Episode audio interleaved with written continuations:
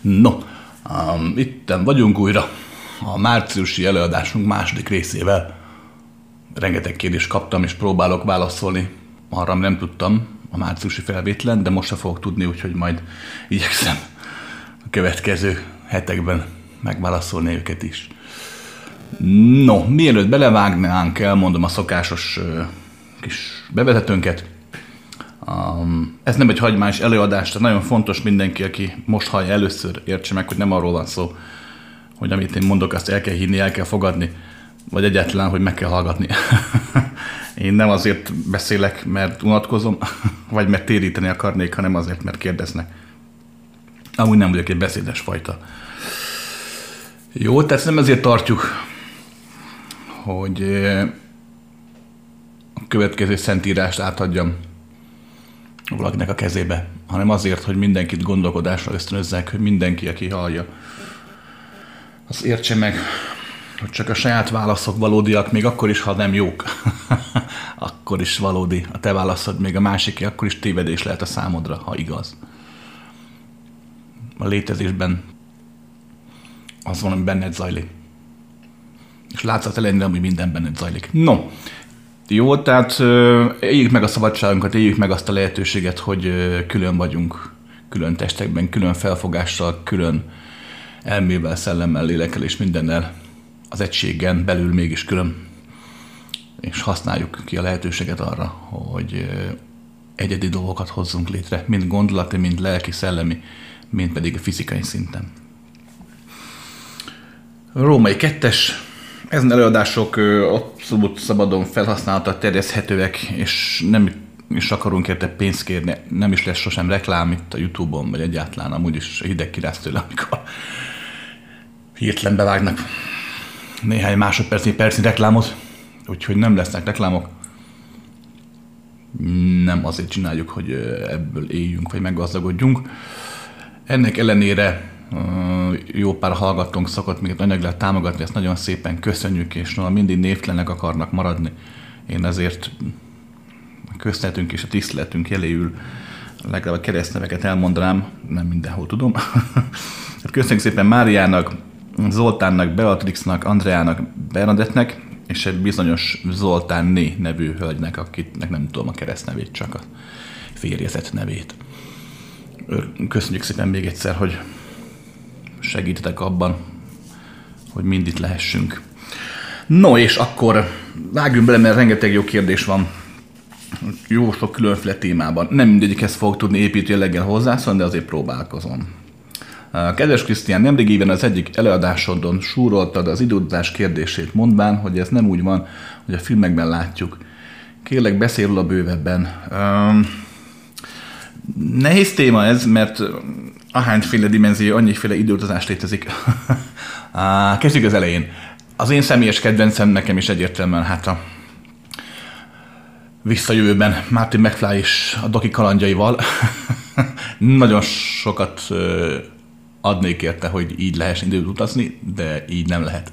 Legalábbis jelen felállás szerint nem lehet ezen törvényszerűség, dimenzionás törvényszerűségek szerint, amiben mi most vagyunk.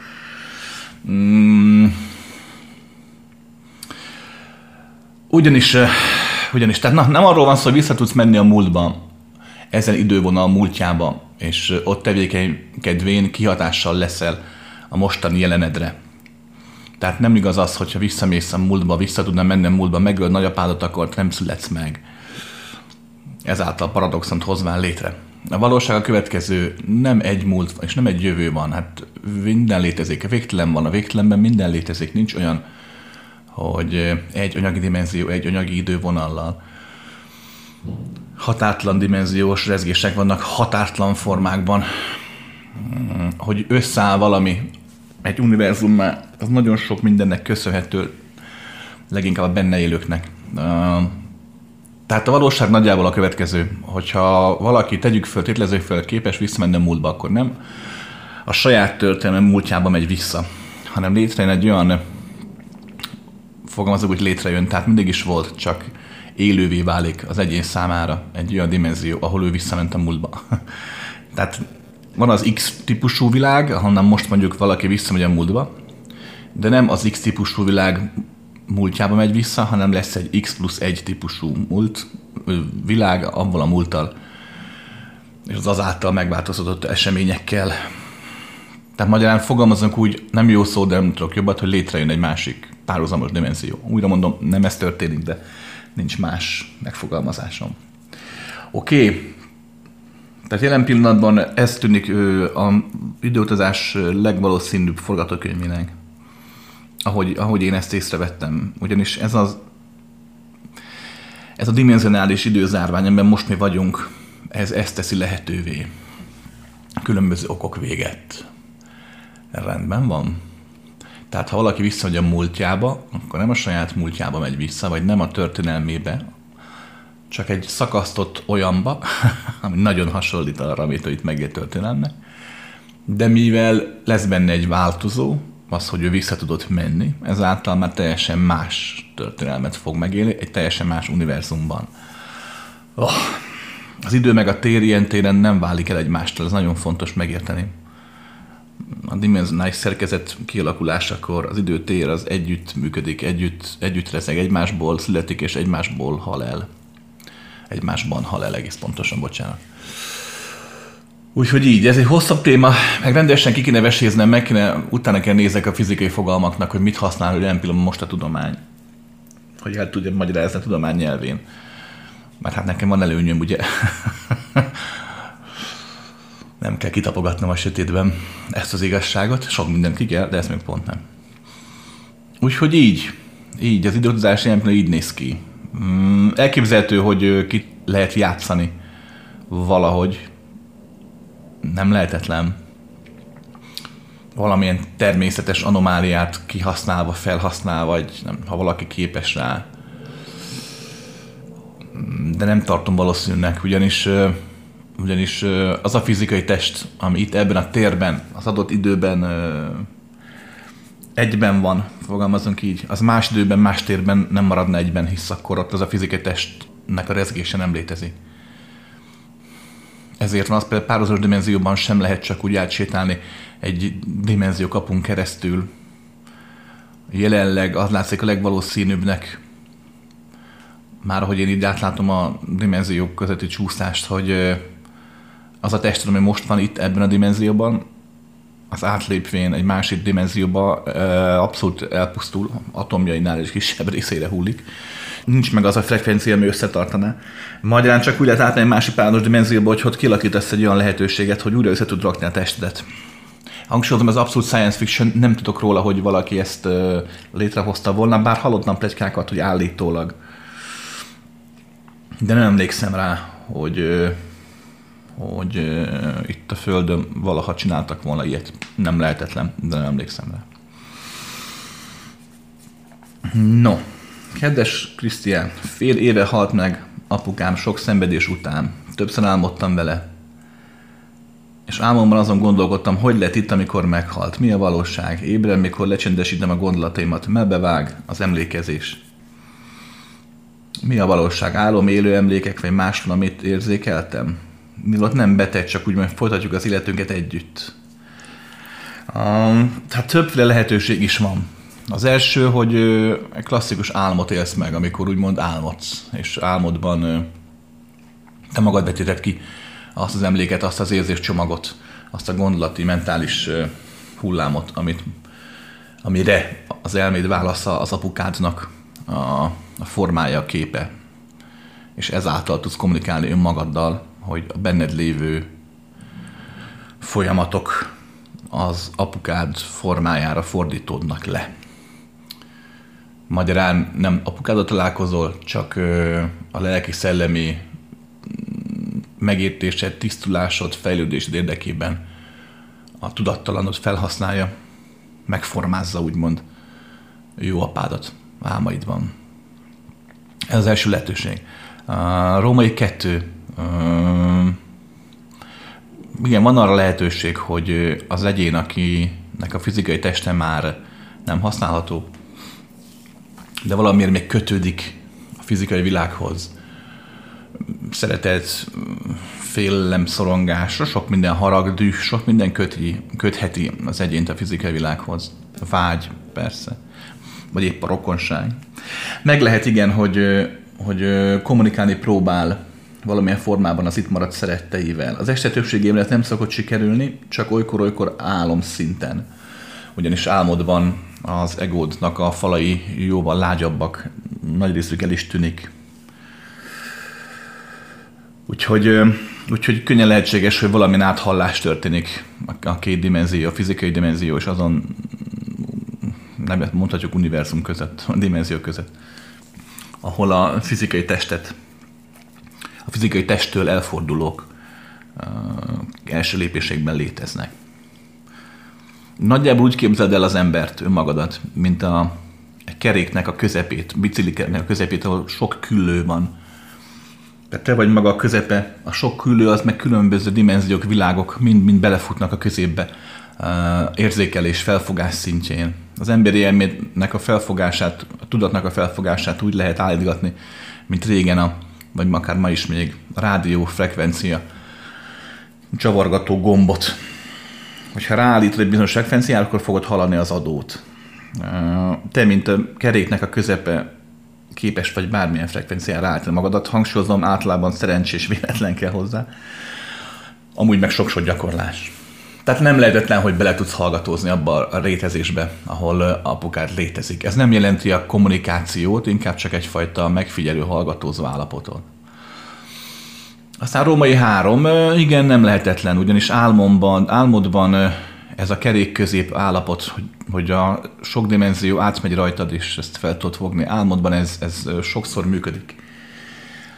Megesik nem minden éjszaka, vagy akár nem minden hónapban, de megesik, hogy az ember nem csak álmodik, hanem még az ego, meg az elme úgymond pihen, fogalmazunk ki, addig rányírsz abszolút valóságos létdimenziókra, amelyek abszolút valóságos eseményekben szöknek szárma benned. Persze, persze, persze az érzékenyebb emberek gyakran megálmodják a dolgokat, hogy mi fog történni, rá tud hangolódni az időtér más folyására. Sokaktól hallottam, hogy megálmodta a szerettei halálát, valaki csak akkor, amikor bekövetkezett valaki előre. Tehát erről nagyon sok tudományosan igazolt feljegyzés is van. Tehát az álom területe, mint olyan mai napig rengeteg felfedezni valót biztosít a tudomány számára is és majd meg azt mondják, hogy 10%-ás sem ismerik a folyamatoknak. Úgyhogy ez is lehetséges.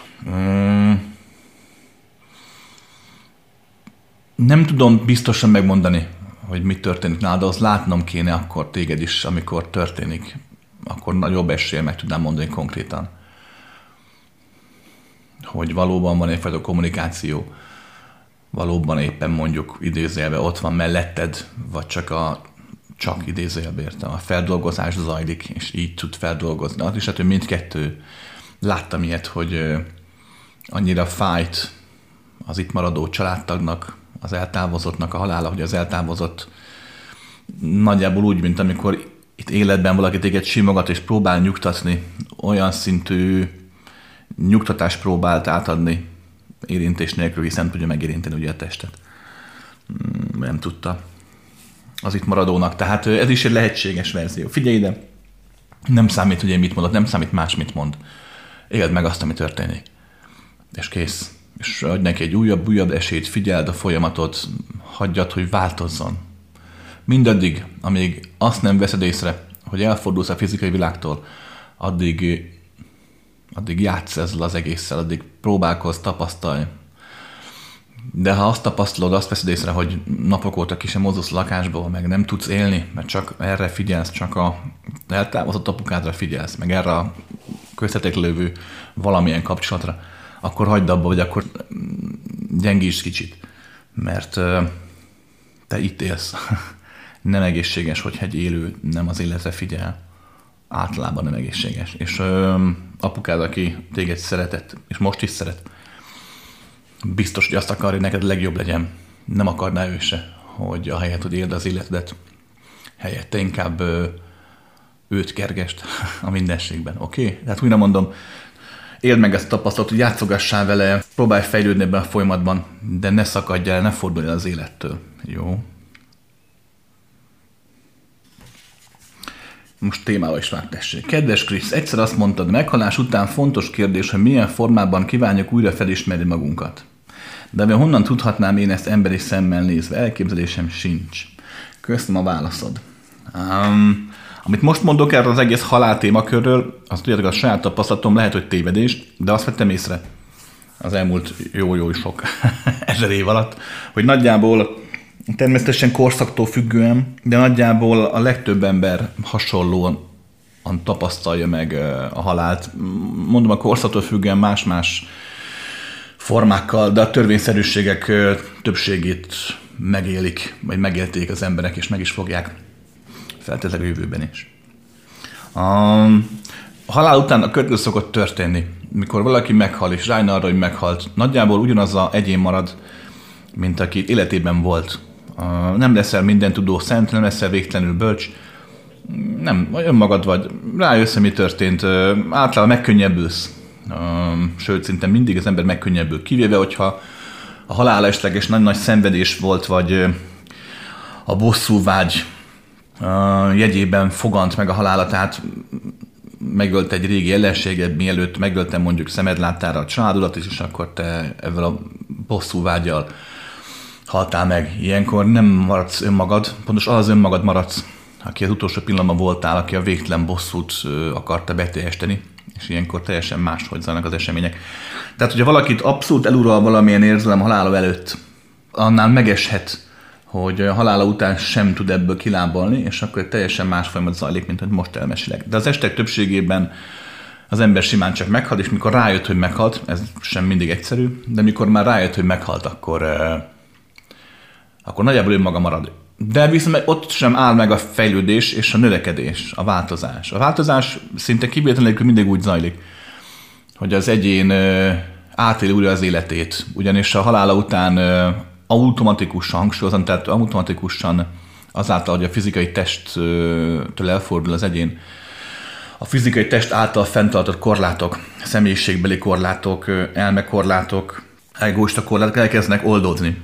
Nem fogsz százszázalékosan megváltozni, vagy 180 fokosan fordulni elő magattól, de szinte kivétel nélkül mindig ezen korlátok leomlásával megjelenik az empátia, erősödő empátia, a beleérző képesség, átérző képesség és az este többségében egyfajta pozitív, hangsúlyozom, tehát pozitív, építő jellegű lelkiismert furdalás.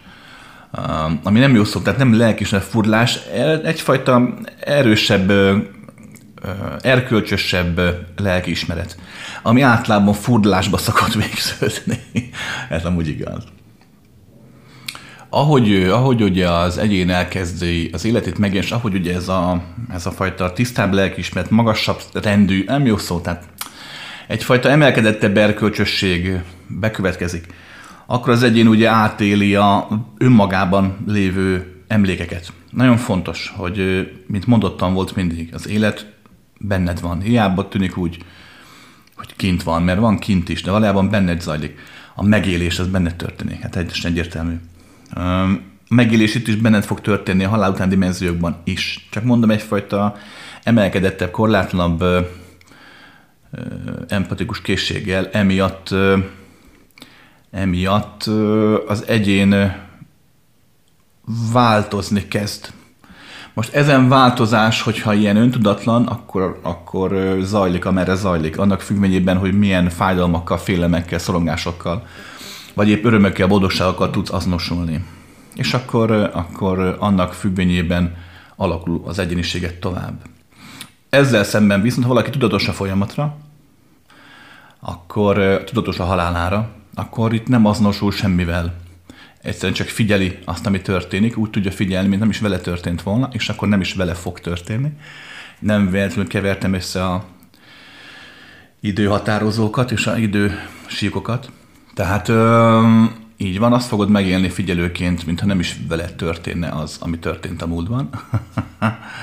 és ö, onnantól fogva arra felé mész, amerre csak szeretnél. Ilyenkor megjelenik egyfajta vágy, nem is jó szó, hogy vágy, kíváncsiság, vágy is, igen, érdeklődési kör, hogy merre felé folytasd az utadat, hogy mit szeretnél csinálni.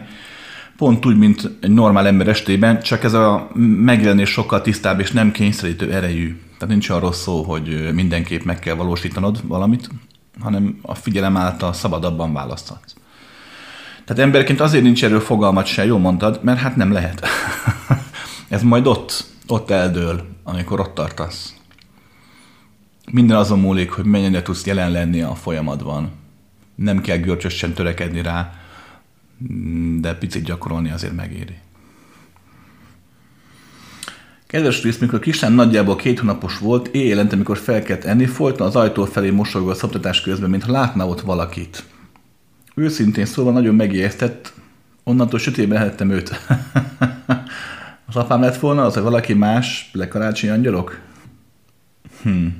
Az a kérdésem, a kisbabák, kisgyerekek vagyunk, mit látnak, amit mi nem? Említetted, hogy a halott szeretteink nem igazán járnak vissza hozzánk nézelődni ilyen formában, de mégis akkor a pici gyerekek mit láthatnak ilyenkor? Uh, így nem tudom megmondani pontosan, hogy nálatok mi történt. Általánosságban tudok beszélni, amit én tapasztaltam. Meg amit más hasonszőrűek. Mm, a létezés nincs elzárva egymástól, csak látszalagosan. Tehát léteznek a síkjai, azok nincsenek egymás lezárva. Csak csak úgy tűnik, mintha el lenne. Tehát egy öntudatlan létezésben, ugye te most, ha kimész az utcára, mit látsz? Budapest 2022, nem tudom, március végén, április elejét látod. De Budapesten most is ott vannak a 48-as szabadságharcosok, vagy Budapesten most is ott masíroz valahol a török, amikor elfoglalta, vagy érted? Tehát Budapesten most is ott van az, az esemény, amikor Árpádék itt jöttek, mentek. Vagy amikor a dinoszauruszok járkáltak arra felé. Tehát az idő ilyen téren, és a tér ilyen téren nincs elzárva egymástól végtelen, csak a törvényszerűségek, a dimenzionális együtthatók azok, amik számunkra ezt nem felfoghatóvá teszik. Így működik a nem anyagi dimenziókkal is, ott is egység van. Magyarán nem arról, nincs arról szó, hogy nagy fénylő kapuval el van zárva tőled a mennyország, és csak akkor láthatod a mennyországban lévőket, ha belépsz a fénylő kapu, mert Szent beengedett, volt olyan kedves. Tehát valójában, valójában ezek, ezek egyben léteznek. Megeshet, ugye mondtam az előbb a kerék és a kerék agy hasonlatot, keréknek a közepét hasonlatot. Megeshet, hogy valaki itt rá tud hangolódni, és egyszerűen meglátja azt a valóságot, hangsúlyozom azt a valóságot, ami épp úgy itt van, az a dimenzió, ahol a halál utáni események zajlanak, mint az utcán a kirakat. Tehát épp úgy itt van, csak ugye a más rezgés miatt nem felfogható, vagy a más hullám hossz miatt nem felfogható. De valaki de megesik, hogy megláthatja. A gyerekeknél előfordul. Kettő, igen, vannak olyan speciálisabb helyzetek, amikor, amikor valaki, egy egyén, akinek mondjuk nincs teste, ki tudja használni ezt a valóságot, és úgymond egyfajta figyelem által számunkra úgy tűnik, mintha meg tudna jelenni itt, mondjuk a világunkban. Tehát tényleg ebben a téridőben erősebb lenyomatot képez a figyelme által, ezáltal egy érzékenyebb ember még könnyebben észreveti ezt. Vagy néha a szemed sarkába te is látsz egy, egy ilyen elmosodott foltot. Gyakran mesélték egyesek, hogy tükörből láttak alakokat elmenni a hátuk mögött. Uh, igen, ez, ez nem lehetetlen. Akinek nincs teste, azt, azt még létezik. Hát tudjátok, minden energia, fogalmazunk így. Nem jó az energia, de maradjunk ennél, mert itt, itt tanultuk a fizikában mindegy, hogy fizikai energia, tehát hogy test is, vagy nem fizikai energia. Úgyhogy, hát hogy, hogy ne, ez megeshet, megeshet. A, a gyerekek nem mind, de sok igen, valamilyen szinten még érzékel, leginkább álmában. A legtöbb gyermek álmában egyfajta testelhagyásos dolgokat képes csinálni, főleg a születésekor. Majd napig emlékszem, hogy amikor megszülettem, és hoztak el a kórházból, akkor, akkor ott voltam a kosárba, és anyám, anyám beült, addig apám megfogott a kosárban, és és fölt, adottam, és föltett a kocsinak a tetejére, amit ott bingiztek. És ezt én fölülről láttam kívülről, tehát kvázi idézőjelben testelhagyást csináltam. Akkor újra mondom, ez nem azért, mert nagy szent vagyok, ez majdnem minden, sokan, sok gyerek megcsinálja, majdnem mindegyik, csak nem emlékszik rá. Úgyhogy a gyerekeknél igen, ez, ez nincs annyira odakötve, amíg a gyermek 3-5 éves koráig, hát 5 évesen igen, 5 éves koráig relatív jobban felfogja a, nem más dimenziókat, mert nincs ide kötve ennyire erősen az anyaghoz. De újra mondom, ez is gyereke válogatja.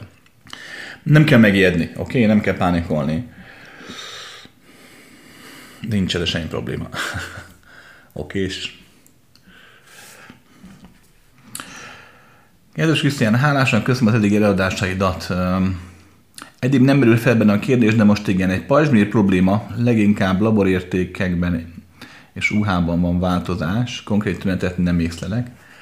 Miatt egy holisztikus szemletű orvos táplálkozás intervenciót javasolt, ami elég megszólít a jellegű. Hát igen, ezek eléggé szigorúak szoktak lenni. Az új étren kivetlen biztosítékot muszájból leszek, nincs benne az örömteliség. Persze próbálkozom kreatívkodni, nagyon nehezen megy. Kérdésem, milyen hozzáállással is eredményes lehet a gyógyulás? Biztos, hogy ennyire megszorító étrend szükséges a gyógyuláshoz? Um, nem tudom így megmondani. A következő tudom mondani általánosságban. Igen, általában a, a, a test, hogyha, hogyha értelmesen táplálják, vagy hogyha egészséges módon hangsúlyozom, egészséges módon bőtöltetik a test, könnyebben regenerálódik, ez így van. Újra mondom, egészséges módon, tehát nem eszetlenül koplalni, azt nem szabad. Kettő. Igen, ez nagyon jó kérdés, hogyha szellemi lelkileg mélyre kerülsz, a diéta véget, akkor építő jelleggel fog-e hatni. Igen, még úgy is szerintem építő jelleggel hathat, de teljesen egyértelmű jobb lenne, hogyha rá tudnál hangolódni arra, amikor eszel a fűrészport, mert ugye csak azt teheted, meg a langyos vizet, valahogy meg tudnád látni benne a, nem is tudom, az energiát, a teljességet, vagy magadba olvasztasz, vagy a lehetőséget a gyógyulásra, vagy a szeretetet, mert benne is van szeretet a langyos vízben is, amit csak ugye főzve ehhez nem rántva. Ó, borzalmas lehet, igen, most nem, nem akarom elbagatelizálni, mert hát hogy ne. Enni jó dolog, az ízeket érezni jó dolog. Tehát megteheted ezt is, hogy így próbálsz egyfajta örömteli érzés kicsiholni, mert a gyógyulásodhoz egyértelműen sokkal többet adna, hogyha nem csak a diétát tudnád tartani, hanem a boldogság szintedet is. És három. Figyelj ide, amikor bármilyen betegségetek, ha van, bármilyen betegséget, ha van, és elindulsz egy úton, egy gyógyítón keresztül, orvoson keresztül, módszeren keresztül, akkor, akkor ha bízol benne, azért indulsz el rajta, akkor viszont járd végig. Akkor engedd meg, hogy idézővé gyógyítson. Tehát akkor nincs az, ha valakinek a kezébe teszed úgymond az életet, akkor nincs értelme azt megcsinálni, hogy csak a felét tartod annak, amit mond. Tehát ha tényleg ennyire bízol valakiben, mert egy holisztikus szemletű orvos mondjuk, vagy, vagy úgy érzed, hogy ő segíthet, akkor mindent megíri megtenni. És persze közben figyelni kell magadat, és igen, lehetséges, hogy pár év, és nem lesz változás, és akkor majd más felé kell fordulni. De ha egyszer a bizalom és a létezés utadba vezérelt valakit, akkor adj neki esélyt, hogy ne, hogy ne, hogy ne. De jól látod a dolgokat, tehát igen, nem, nem jó, hogyha belekeseredsz a gyógyulás folyamatába. Meggyógyultam, csak betegebb lettem. Át, ez nem szabad. Találd meg az örömet ebben a játszmában, az épülés jellegét, a végtelen jellegét. Újra mondom, a egyszerű zapkásában is benne van határtlanság. Én szoktam én is ilyen napokat tartani, hogy csak én egyszerű dolgokat szoktam enni. Uram, mondom, napokat tartott, nem pedig úgy, hogy te mindig, hát persze. Um, az élet úgy vettem észre, mindig arra felterelget mindannyiunkat, hogy megtanuljunk változtatni a szemléletünket, a látásmódunkat, hisz a valóság ez, a valóság mindig a látásmód adta igazság, a látásmódunk adta felfogás. És akit szeret a Jóisten, azt mindig mindenki szeret különben, csak vicceltem. Azt mindig arra felterelgeti, hogy hogy meglássa az ember látásmódja kiszélesedésével, kiemelkedésével, meglássa az ember, hogy végtelen szeretet van a világban. Én nem mondom, hogy egy szerencsés módszer, hogy neked a fűrészpor jellegű ételekben kell meglátni, de lehet, hogy segíthet. Kitartás, szívem, kitartás.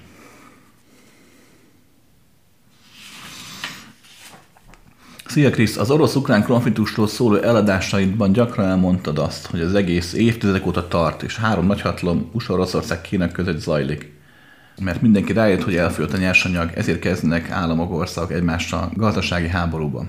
Az lenne a kérdésem, Ezt miért nem lehet elmondani az adott ország kormányának az állampolgáraik felé? Miért nem mondják egyenesen, hogy nézzétek, meg kell támadnunk a szomszédos országot, mert elfogyott az olajunk. És nem támadunk pár évvel, ők támadnak meg minket. Miért kell mindent hatóság eltitkolni a saját állampolgárok elől? A másik azt mondta, hogy ez az időszak az emberiség felemelkedése is lehetne a háború helyett. Na de hogyan? Hiába emelkedik fel az emberiség, szeret mindenki mindenkit, mindenki át le mindenkit lótütlésben, attól nyersanyagok elfogynak. Jól látod hogy a dolgot, persze. Na, figyelj, de először is, de sokan kikommunikálják az országok állampolgáraik felé, hogy igen, a háború az, az túlélésük miatt van, csak ezek ugye általában harmadik világbéli országok. Azt is megmondom miért, mert ugye az emberiség pont úgy fejlődik, mint egy ember. Mm. Egy embernek a szellemi fejlődés, lelki fejlődés a következőképpen néz ki. Egy normál emberről beszélek. Egy normál embernek van három nézőpontja, három meglátása saját magáról, amit önmagának hisz különben. Az egyik uh, énje, a személyisége, az a személyiség, uh, amit önmagának gondol. A második személyisége az, amit uh, szeretne önmagának gondolni, és a harmadik személyisége az, ahová fejlődni akar, amit, amit, amikor a jövőben szereti magát látni. Ez a három átlag maximális eltér egymástól. A megfiad legtöbb embernek van egyfajta emelkedett erkölcsisége, amit ő saját magára gondol, hogy ő sosem lopna, de mégis ha ott van egy lehetőség, ugye alkalom szülő a tolvajt, akkor mégis el lehet két dolgot. Nem tartja lopásnak. Vagy legtöbb ember úgy gondolja, hogy ő már nagyon lelkileg szellemi nagyon fejlett, és már mindenki tud szeretni, de abban a pillanatban, hogy történik egy esemény, valaki megtámadja az utcán, ez eltűnik, ez a máz, és fölkap egy botot, és elkezdi hülyére verni a támadóját. Tehát um, minden emberben van egy ilyen, nem kettőség, egy ilyen többesség, hogy máshol tart az ember valójában, a szívében, és máshol tart a fejében. A fejében sokkal előrébb tart mindenki, mint valóságban. Na most így működik egy nemzet, egy nép, az egész emberiség. A nyugat fejben sokkal előrébb tart, mint a valóságban. Mert a nyugat magára gondol, a demokráciában az emberi erkölcsökről, amit szeretne betartani, a liberális kommunista erkölcsökről, ez mind csak a fejében létezik, a szívében nem. A nyugati ember épp olyan ugyanolyan rettegő állat maradt, mint bármelyik másik ember a Földön. Csak ő már szeretne előrébb tartani, és ezért azt hazudja magának, hogy előrébb is tart. Magyarán nyugati politikusok ezért kénytelenek hazudni az állampolgárainknak, mert az állampolgáraik elvárják tőlük a hazugságot, hogy én állampolgárként azt hazudom magamnak, hogy elképesztően fejlett vagyok, és igen, és tudom tolerálni a többi embert, amit persze amúgy nem tudok, hiszen minden tettük ezt mutatja a nyugatiaknak is, hogy esélyük sincs arra, hogy lélekben ott tartsanak, ahol fejben már azt hiszik magukról, hogy ott tartanak. Tehát elvárom, hogy hazudja a politikus, hogy visszaigazolja az én saját magamnak föntartott hazugságomat. Hát persze. Tehát ez a fajta, ez a fajta erkölcs azért megakadályozza azt, hogy az emberek reálisan lássák a valóságot. Például azt, amit te mondasz, hogy igenis emberek, mondja a politikus, a vezér, 12 év múlva nem lesz gáz, vagy olaj, vagy étel, és azért most elmegyünk háborúzni. De a mondom, ez régebben megmondták, ugye? Hát nézd a történelmet, legtöbb király, hadvezér, nagyvezér elmondta, hogy igenis azért kell háborúzni, hogy mi túléljünk, mondta népének. Ma már ezt nem lehet. Ma már, ha megnézed, olyan háborút kell vívni, hogy ne legyen benne halott. Meg ma már, ma már a katonának nem szabad, nem szabad örülni a, a munkájának, hogy ő katona, szégyenkezzen azért, mert ő harcol. Tehát ilyen fura, fura elmbeteg elvárásokat támaszt a nyugati kultúra önmagával szembe. Tehát ezért, ezért kénytlenek hazudni nekik. És megnézed, most ez a, ez a helyzet nagyon jó mutatja, hogy, a, hogy hazudik ugye az, az orosz média az orosz állampolgárnak, meg a nyugati média ugye nekünk, a nyugatnak. Elképesztő, hogy, hogy milyen hihetetlen hazugság tengert áraszt mind a kettő, és meg se próbál egyfajta konzisztenciát, egyfajta, tehát egyfajta egységes állapotot létrehozni, hogy mind a két oldalról beszámoljanak valahogy még a szoktam nézni mind a két oldalnak a riportereit, már riporterek a kérdésben föltesznek a szakértőkben, akik a szakértők is csak a saját oldaluk hazugságait mondhatják el. Tehát egy riporter kérdez, már abban is benne van, hogy ő melyik oldalt képviseli, és hogy milyen választ vár el. Elképesztő, hogy egy független média, vagy mint olyan, hát persze sos létezett, de De az ember azért ezt elvárná például, hiszen hogy a nyugat azt mondja, hogy ők képesek a független médiára. Jaj, te jó Isten, mekkora hazugság ez is. Na mindegy. Um, tehát elképesztő, hogy mennyire, mennyire tényleg a két tábor hogyan manipulálja a saját uh, polgárait. Persze. És ebben nem az érdekes, hogy a maradjunk a példánál, az orosz tábor ezt csinálja, mert Oroszország magát is elismeri, hogy ő nem demokratikus, nem liberális, ők igenis, ők nekik megvannak a maguk tekintélyelvű szokásai. És épp ezért mondhatják azt, hogy mi ilyenek vagyunk, tehát nálunk nincs demokrácia, magyarán nem akarjuk hallgatni a nyugati hülyeséget.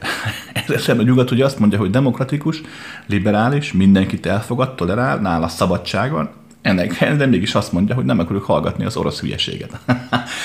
Tehát valahol, ha megnézed, a nyugati demokrácia sokkal álszentebb és, és korlátoltabb, mint egyfajta ilyen klasszikus diktatúra. A diktatúrában az emberek mindig tudták, hogy merre hány méter, mekkora a kabát, meddig nyújtozhatunk a takaró alatt. A régi diktatúrák így működtek. Ma a nyugat demokráciában mindig falakba ütközés, és sosem tudod, hogy mikor, miért koppint az orrodra a rendszer vagy az állam. Hát ez van, ez van. Többen kérdezték, hogy mi lesz az egész háborúval. Uh, mi az, amit úgy látok, hogy mi történhet? Hát nagy valószínűség szerint az lesz, amit mondtam.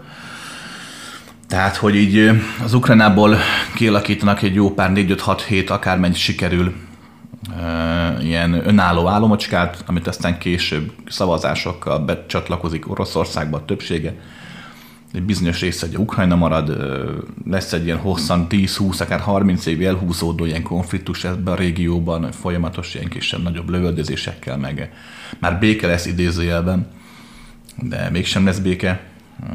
Én amúgy Putyin helyébe azt csinálnám, hogy ha már úgyis arra járok, akkor elfoglalnám ugye a teljes Fekete-tenger, tehát a, elmennék egészen a román határig, és ha arra járok, akkor Moldovát is befoglalnám, már minek. És mikor megyek hazafelé, akkor azt hiszem, Kazasztánt is nem elfoglalnám, mert Kazasztán szövetséges állam, hanem bevonulnék Kazasztánba, hogy megvédjem a mocskos imperialista, kapitalista métejtől. és akkor így ezt is becuppantanám, és ennyi. Én ezt tenném a helyükbe, és akkor valahogy pár éven belül rávenném Kínát, hogy mondjuk mit tudom én, támadjuk be Mongóliát közösen, nem megtámadjuk, hanem mentsük meg Mongóliát közösen a gonosz, kapitalista, imperialista métejtől. és akkor arra mit reagál a világ, mert ezért Tajvant megtámadni Kínának most még az nagy falat lenne, de egy ilyen Mongóliát felosztani Oroszországgal kettesbe azt szerintem simán. És meg Filadal is igaz lett, amit mondtam, hogy elkezdenek üzletelni olaj, földgáz és minden másban dollár nélkül. És innentől fogva, innentől fogva már csak időkérdése, hogy a nyugat mennyire fog megborulni nagyon sok évet kapok, hogy mondja meg a jövőt, hogy abba fogom hagyni. a jövőről való beszédet megszerűen nincs értelme, hogy sokan úgy alakítsák az életüket, hogy mindig arra várnak, hogy valaki megmondja nekik persze pontosan, mit csinálna. De általánosságban azért beszélhetek, és általánosságban teljesen egyértelmű, hogy most a kelet-nyugat, ezt is elmondtam, a kelet meg a nyugat megint szétválik.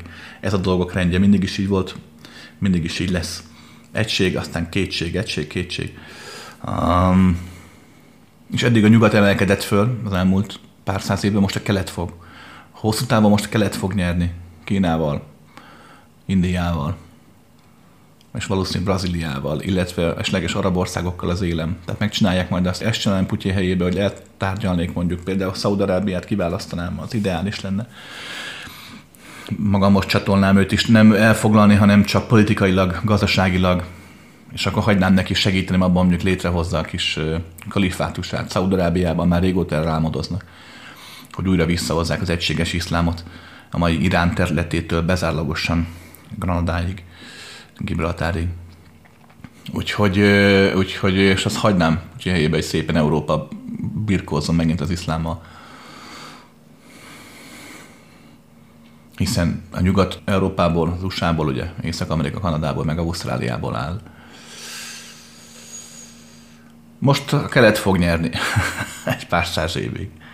Ja. Ha csak nem történik valami őrületesen nagy probléma.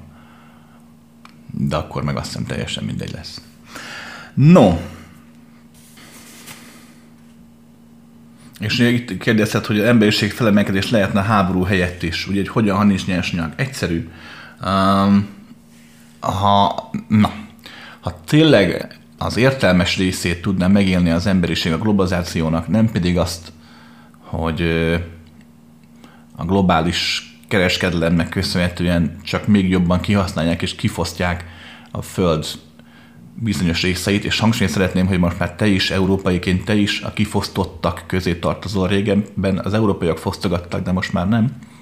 Most már te is a gyarmat szinten vagy. Um, tehát ha ehelyett, ehelyett azt csinálnák, hogy a problémákat elővennék, hogy összefogással a tudomány útján, a spiritualitás útján megindulna a vezetés, hogyha globálisan kezelnék a bajokat, akkor ki lehetne váltani a természetes nyersanyagok jelentős részét, amit meg nem lehetne kiváltani, azt meg abból lehetne annyit termelni, termeszteni, hogy ne legyen probléma a Földön. Illetve, illetve ha összefogna az emberiség, akkor tíz év alatt simán kijuthat a naprendszerből bőven, tehát ha meg lenne hozzá a technikai kvalitás, képzettség, szellemi kvalitás, minden. Csak hát jelen pillanatban mindig a csargás megy. És tudod, az ember így működik, hogy, hogy nem tud messzire nézni. És amíg van pénz valamiben, addig az utolsó fillért is ki fogja belőle sajtolni, nem tördik a jövővel. Nem érdekli. Pedig lehetne máshogy is. Kedves Kriszt, csodálta a film föld teremtett lényeit. Legyen az egy színes hal, egy gyönyörű virág, egy fényes hátú bogár, az emberi test. Ilyenkor az jut eszembe, hogy milyen fantáziadús és profi dizájnerei vannak a Jóistennek. De tényleg kik találják ki ezeket a formákat, tökéletes formákat és szerkezeteket? Másik kérdése, miért vagyunk ennyire lebutítva gyártlag, hogy igazából semmi sem tudunk a létezés lényegéről? Honnan jövünk, mi lesz halál után, van-e Isten, stb. Lásd tőled kérdezzünk, mert nem tudjuk a válaszokat. Um, nagyon jó kérdés. Figyelj ide! Amit most elmondok, pont azért, mert nem tudod a válaszokat, ezért csak a hit vagy a nem hit kategóriába fog tartozni. Ha rám hallgatsz, nem hisz le azt, amit mondok, de nem is veted el. Hallgassd idézőjelben semlegesen, távolságtartással, de hagyjad, hogy a szívedben azért megérintsen valamit, mert akkor könnyebben beindul benned is a felfogás és a tudás, mint folyamata, mint olyan. Um, ahogy én megfigyeltem a teremtődésnek a folyamatát, vagy a teremtésnek a folyamatát, nem úgy működik, hogy, hogy valaki elképzeli, hogy na, akkor legyen egy ilyen páncél, ilyen csáp, oké, te vagy a szarvasbogár. a teremtés folyamata egyrészt tudatos, másrészt öntudatlan. A tudatosság az valahogy olyasmi, mint amikor te gyermeket hozz a világra. Akarod, és akkor pároddal összekalapáltok egy gyerkőcöt. Tudatos olyan szinten, hogy persze figyelsz rá, óvod, szereted, életben tartod idézőjelbe, olyan körülményeket alakítasz ki, hogy az élőlény, mint olyan a gyermek élhessen, kapjon levegőt, kapjon ételt, kapjon inni. És elé tárod a világot, amikor ugye felét fordult, te válaszolsz a kérdéseire, de azért nem vagy vele napi 21 órában, azért mikor kinyátszik az udvaron, kinyátszik a gyártód a többiekkel, nem figyeled folyamatosan.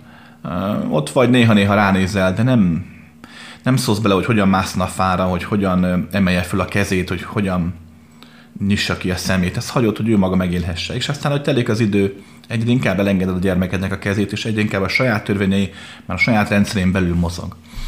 Uh, ugye felnőttként. Na a teremtés pont ilyen, hogy uh, egy hatalmas nagy energiafröccs fogalmazunk így, um, dübörög szét a mindenségben uh, végtelen mennyiségű, végtelen formájú rezgések által, ami valamilyen szinten itt a fizikai világban egy bizonyos mederbe van beleterelve, tehát nincs arról szó, hogy a hatalmas energia, mint egy szökőár lesöpörni az univerzumot, hanem mégis vannak korlátok, vannak határok. Ennek köszönhetően egy meder, a bezudló energia, víz, életet ad, nem pedig pusztulást. De az, hogy ezen korlátok között az, az energia hogyan vált formát, hogyan testesül meg újabb és újabb formákban, hogyan állnak össze a különböző tudat, lélek ö,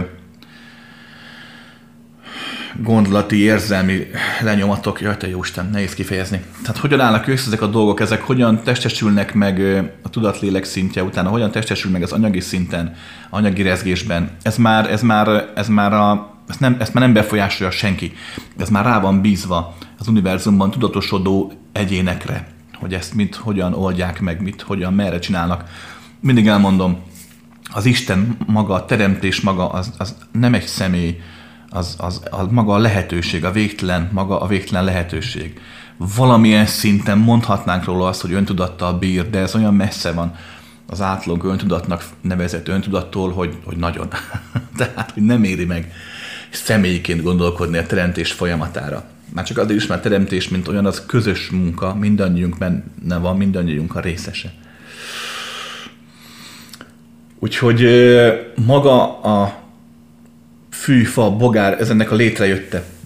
Ez az adott fizikai rendszeren belül természetes módon létrejövő energia tudatosodási, változási együtthatóknak köszönhető, amit itt valamilyen formában a fizikai szinten evolúciós változásnak is nevezhet, de az, hogy létrejönnek a bonyolultabb, összetettebb sejtszerkeztek, ami által jönnek létre újabb és újabb hatások, mm, formák, az a tudat bonyolulódásának, tehát tudat, más tudatokkal való egybeolvadásának önmaga szélesebb körű felismerésének köszönhető. De nincs, aki mondom, ott ülne egy égi rajztábla mellett, és akkor megalkotna egy, egy virágszírmot.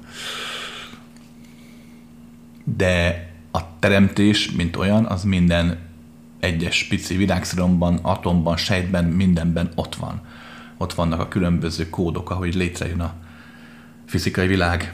Pontosan, hogy a fizikai világ kézzel foghatóvá válik, hiába nem kézzel fogható, de mégis számunkra most az. Na, jó megkavartam, mi? és miért vagyunk ennyire lekorlátozva? Figyelj, de pontosan azért, mert azok vagyunk, akik vagyunk. A lehetőségünk van mindenre, a korlátokra is. A korlátok alapvetően nagyon fontosak, mert korlátok nélkül nincs élet nincs baj a korlátokkal, akkor van csak gond a korlátokkal, hogyha te már tovább mennél, csak a korlátok miatt nem tudsz. Ha te már mondjuk látnál, vagy hallanál, tehát hallani akarnál más rezgéseket, más dimenziókat is akarnál látni. Csak a korlátod miatt nem megy. Ekkor már nevezhető a korlát tehernek, de akkor amúgy le lehet őket vetni. Oké? Okay? Nem lebutít van az ember, hanem egyszerűen csak meg van neki engedve, hogy átélhesse a lehetőség miatt, átélhesse a világot a maga mélységében. Márpedig ahhoz, hogy valamit a végtelen mélységben át tud érezni, valamilyen szintű korlátokra van szükség. Ha nem tudsz azonosulni egy korlátolt eseményen, egy foci meccs valamelyik csapatával, egy nemzet valamelyik oldalával a háborúban, ha nem tudsz azonosulni mondjuk a halálfélelemmel, akkor nem fogsz tudni igazából aggódni, igazából félni, igazából szeretni. Érted? Tehát nincs baj a korlátokkal. De akkor, amikor valaki már ezen túl akar látni, meg a fizikai világon, akkor igen, akkor valamilyen szinten hátráltatók lehetnek. Um, és hogy tőlem kérdezed, igen, és én mindig elmondom, ha figyeled, hogy ez nem biztos, hogy célra vezető, hogy, hogy mindig mástól várjátok a választ. És nem azért, mert a válasz mondjuk rossz, már nagy eséllyel rossz, hiszen olyan dolgot kell elmeséljek a fizikai világ szavaival, hiába ennyire zseniális a magyar nyelv, így is vértizadok. Tehát olyan dolgot beszélni a fizikai világ szavaival, amit nem lehet elbeszélni a fizikai világ szavaival, tehát alapvetően nem tudok ig- valóságos választ adni. Igaz válasz még csak-csak, de az se biztos. Illetve a római kettes, nem az a lényeges, hisz nem az a lényeges, hogy megkapd a válaszokat. Az a lényeges, hogy megéld őket, hogy megéld a létezést. A legtöbb választ úgy kapod meg, hogy nem is kell kérdezned, hiszen mind a kérdés, mind a válasz benned van. Nézd meg az életedben az igazi fontos megéléseket, a nagy pillanatokat. Gyermekkor egy nagy pillanatát, fiatalkorét, mm, igazából ott volt valami bölcsmester, aki mondott és magyarázott, jaj, de hogy ott ültél, ott álltál, ott sétáltál, és hirtelen ott volt, hirtelen megélted, és hogy uh, és a tiéd volt. Ennek ellenére nagyon szívesen válaszolok, a kérdeztek, mert, mert látom, hogy valahol tudok segíteni, valahol tudok lenni egy kapaszkodó, egy mankó, de mint minden kapaszkodót, mint minden mankót csak ideig, óráig szabad használni. Utána már neked kell. Nem kell, de javasolt. megélni a saját válaszaidon. Kedves Krisz, a történelmet az iskolánkban az őskortot tanítják, illetve az ókori mezopotámiai államoktól. Az őskorát időszakot általában elintézzük röviden, miért az ember megjelent volna jelzőkkel, és ezen korszakokról nagyon röviden írnak. Vagyis nincs semmi hiteles információ. Tudsz mesélni kérlek az ismert őskor előtti időkről? Hogyan kell ezeket a korszakokat elképzelni? Mi a valóság, amit te látsz? Um, Uh, hát igen, ugye a tudomány a történelem előtti időknek nevezi ugye ezt a időszámítás előtti, mit tudom ilyen 5-6 ezer előtt lévő eseményeket. Bár most már egyre komolyabb felelőseket tesznek, amiket már nem próbálnak eltitkolni annyira. Tehát már úgy gondolják, hogy már időszámos előtt 10 ezer évvel ezelőtt is, sőt valaki már 12 ezer, és most a mainstream történészekről beszélek, nem pedig a, az interneten lévő nagy kutatóktól, akik ugye nagyobb volumenben gondolkodnak. Tehát már a mainstream történelem is már, mondom már olyan 10-12 ezer évvel ezelőtti kultúrákról is beszél, ha nem tudunk sokat, de most már az elfogadják, hogy hogy igenis egy derékszögű kő, amit megfaradtak, és amiből csináltak egy, egy templomot, az nem lett a természet műve. De hát nem volt könnyű nekik, hogy elfogadni, hiszen ne felejtsd el, a tudománynak nem könnyű feldolgozni a saját tévedését, és ezért mindig egy-egy generációnak ki kell halni ahhoz, hogy elismerje a tudomány azt, hogy hát az előző generáció tévedett. Um, én keveset foglalkoztam ilyen téren ezzel a fajta múlttal. Sok, nagyon sok felvillanásom van, főleg ilyenkor, amikor valaki kérdez. Akkor egy-egy kép persze megjelenik, meg egy-egy történelmi idővonal úgy végigfut bennem, de, de nem tudnék adni egy egyetemes választ neked arra, egyetemes történelmet mi volt mondjuk a bolygón 50 ezer évvel ezelőtt globálisan. Mondjuk akkor arra talán pont. um, na, amit tanítanak a homo sapiensről, az, hogy hogy jött létre, az csacsiság.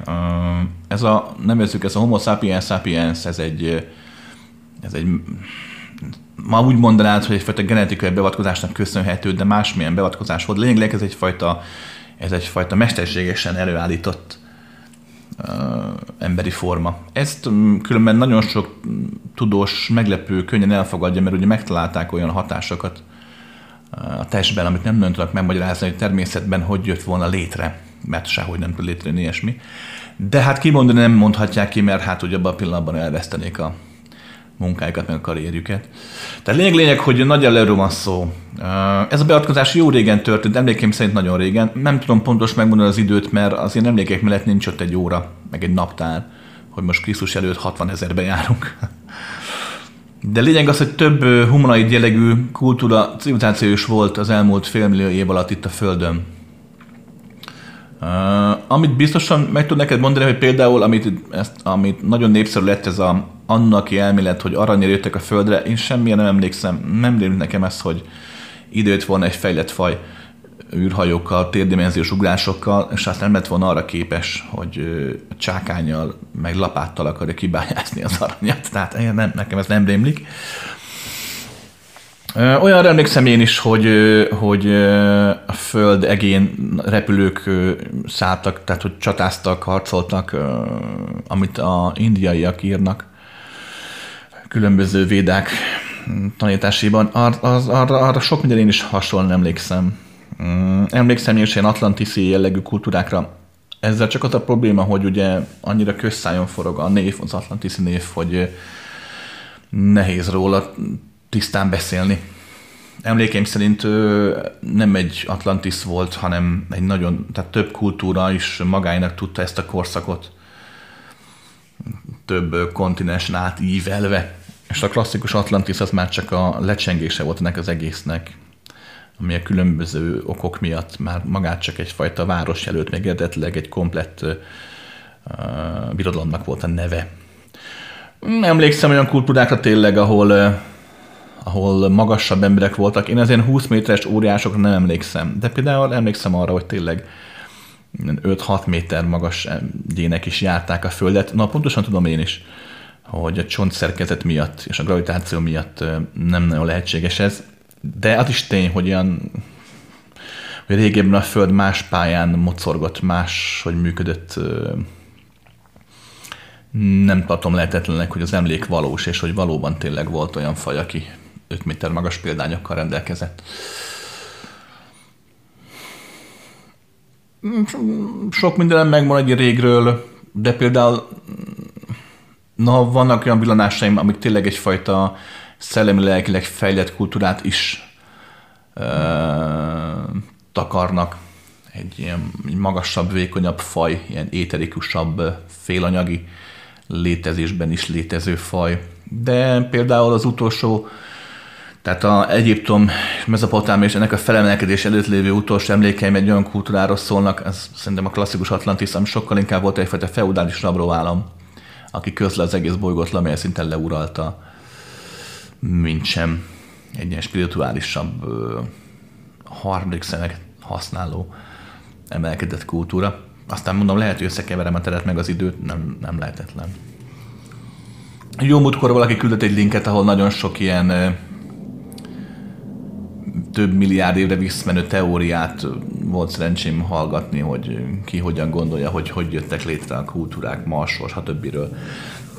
Nem tudom, egyszer ha nekiülök, lehetséges, hogy végigbányászom ezt idővonalat, de összességében nem tudnék neked olyan összefüggésekről mesélni, hogy melyik kultúrából, hogy jött létre a következő. Már csak azért sem lehet ezt így megmondani, mert megnézed, hogy tudnád elmesélni mondjuk valakinek az elmúlt több száz év történelmét. Hiába vannak dátumok, hogy a középkor vége, meg hiába vannak dátumok, hogy függetlenségi háború, vagy befejeződött, vagy szóval igazából a dátumok nem számítanak semmit. Összefolynak az idők, a terek, hiába van vége egy háborúnak, látszalagos békével, azért 10, 20, 30, sokszor 50 év is kell ahhoz, hogy ott valami változás következzen be, tehát nehéz elmagyarázni szavakkal. Plusz-minusz 100, plusz-minusz 1000 év is elképesztő változásokat eredményezhet. Nehéz őket úgy elintézni, hogy hát igen, volt egy birodalom, ami 300 ezer évvel ezelőtt volt, és tartott 100 ezer évig. Tehát ez így nem lehet igaz. um, de tényleg voltak itt fejlettebb kultúrák valóban, akik, akik lelkileg is fejlettek voltak. Ha rám hallgatsz, nem foglalkozol a kérdéssel. Ha mégis, akkor pedig megpróbálsz valamilyen emlékező technikával felidézni dolgokat, ami nem biztos, hogy igaz lesz, de attól még számodra valósá válhat. És akkor már teljesen rendben van. Vannak ilyen akasa krónikás bányászkodó egyének, Tibetbe is tanítanak hasonló technikákat, hogyan kell a múltat feltárni. Mm, megteheted, hogy beleveted magad pár évig, csak ne a jelen rovására. Oké? A múlt nem véletlenül múlt a számodra. Újra mondom, mondtam az elején, a múlt is jelen, csak számunkra nem. Nem véletlen, hogy hogy számodra jelen itt és most jelen. Okés? Kedves Krisztán, említetted, hogy a háború kapcsán nagyon sok fájdalmat felfogsz. Én magamban néztem, és be kell, hogy valljam, hogy nem érzek semmit. Természetesen felfogom az agyammal a fájdalmat, a pusztítás, a borzalmat, de ez inkább gondolati, mint érzeti dolog. Gondolaton tudok fájdalmat generálni magamnak, de ez nem ugyanaz. Nagyon jól látod. Ennyire érzéketlen vagyok? Jaj, dehogy. Azt mondod, a szeretet ellentét nem a gyűlölet, hanem a közömbösség. Ez lehet a közömbösség jele? Nem, nem, nem, nem, nem. Figyelj ide, jó, dehogy nem. Um, de hogy? Vesző nem. Pont nagyon, na, tehát úgy van megszerkesztve az ember létezés, amúgy zseniális. Ma maga korlátaim belül zseniális, hogy, hogy ne érzékeljétek a mások fájdalmát. Ugye valakit kérdezte az előbb, hogy miért butítjuk le magunkat, mert miért vagyunk itt lebutítva a létezésben. Azért, hogy megélhessük az egyént, akik vagyunk hogy igenis te csak azt a fájdalmat éld meg, ami a tiéd, ami belőled árad, illetve akiket elfogadsz magadnak valónak, magadhoz valónak, magadhoz tartozónak, ugye, férj, feleség, gyerekek, barátok. Esetleg nagyobb a gondolkozlak, mondjuk a nemzet, um, vagy a közösség, a falu, ahol laksz. De ez is már ki van zárva. Az ember úgy van megszerkesztve általában, úgy van kizár, ki van zárva a felfogásából. Az ember úgy megszerkesztve, hogy hogy a fájdalmat csak a saját magát élje meg, hát így is az is milyen sok szokott lenni, nem? Mikor csak a te dolgot fáj neked, hát mit kezdeni még több száz millió ember fájdalmával? Nem, nem, nem. Kettő, Én sem vagyok itt lába, hogy több millió ember fájdalmát fölfogjam, jaj, dehogy nem. De a következőt kell tudni a valóságról. Um, aki itt tanító, tanár, vagy guru, vagy mester, vagy ilyen spirituális alak, azok ö, általában elmondják azt, amit gondolnak, vagy amit tudnak, ami bennük van. Um, de a valóság felfogása az nem tudás, hanem megélés. Tehát amikor egy korlátlanabb egyén odafigyel valamire, kap egy, kapok mondjuk egy kérdést, például egy ilyen ukrán-orosz háborúról, és odafigyelek a folyamatra, vagy kapok egy kérdést, ugye múltkor kaptam egy ilyet, hogy mi lesz a, azoknak a lelkével, akik háborúban, szenvedésben halnak meg. Ilyenkor, ha odafigyelek, akkor, akkor idézőjelben oda kerülök. Tehát nem arról van szó, hogy a falaimon bejön egy erőteljesebb szenvedés hatás, ami miatt én fájdalmat élek meg, hanem azonosulok azzal, ami ott van. Hogy valóságosan tudjam megélni, tehát számomra valósággá válik. Így tudom elmesélni neked, így tudom átadni neked valóságosan. Hogy nem a szavaim, nem az értelmezés által, hanem a bennük lévő energia által. Ja, tehát az egyén, amikor amikor feloldja a korlátait mondjuk azért, hogy valamit valójában felfogjon, befogadjon, és ezáltal átéljen, akkor azt átéli. Nincs mese. Tehát nem arról van szó, hogy ne tudnál szeretni, jaj, dehogy. Nem, arról van szó, hogy neked nem kell átélni az idegenek fájdalmát. Miért kéne? Lehet benne egy együttérzés, lehet benne empátia, persze, segíthetsz rászorulókon, hogy a fenében, de nem kell érezned a szenvedésüket, miért kéne? Nekem sem kellene, csak hát a szakmám bladod van. nem muszom meg, ez ezzel jár. Mint a ló és a kötőfék összetartozik kettő valahol, de hát nem zavar annyira, elfogadtam, már nagyon régóta elfogadtam, ez van.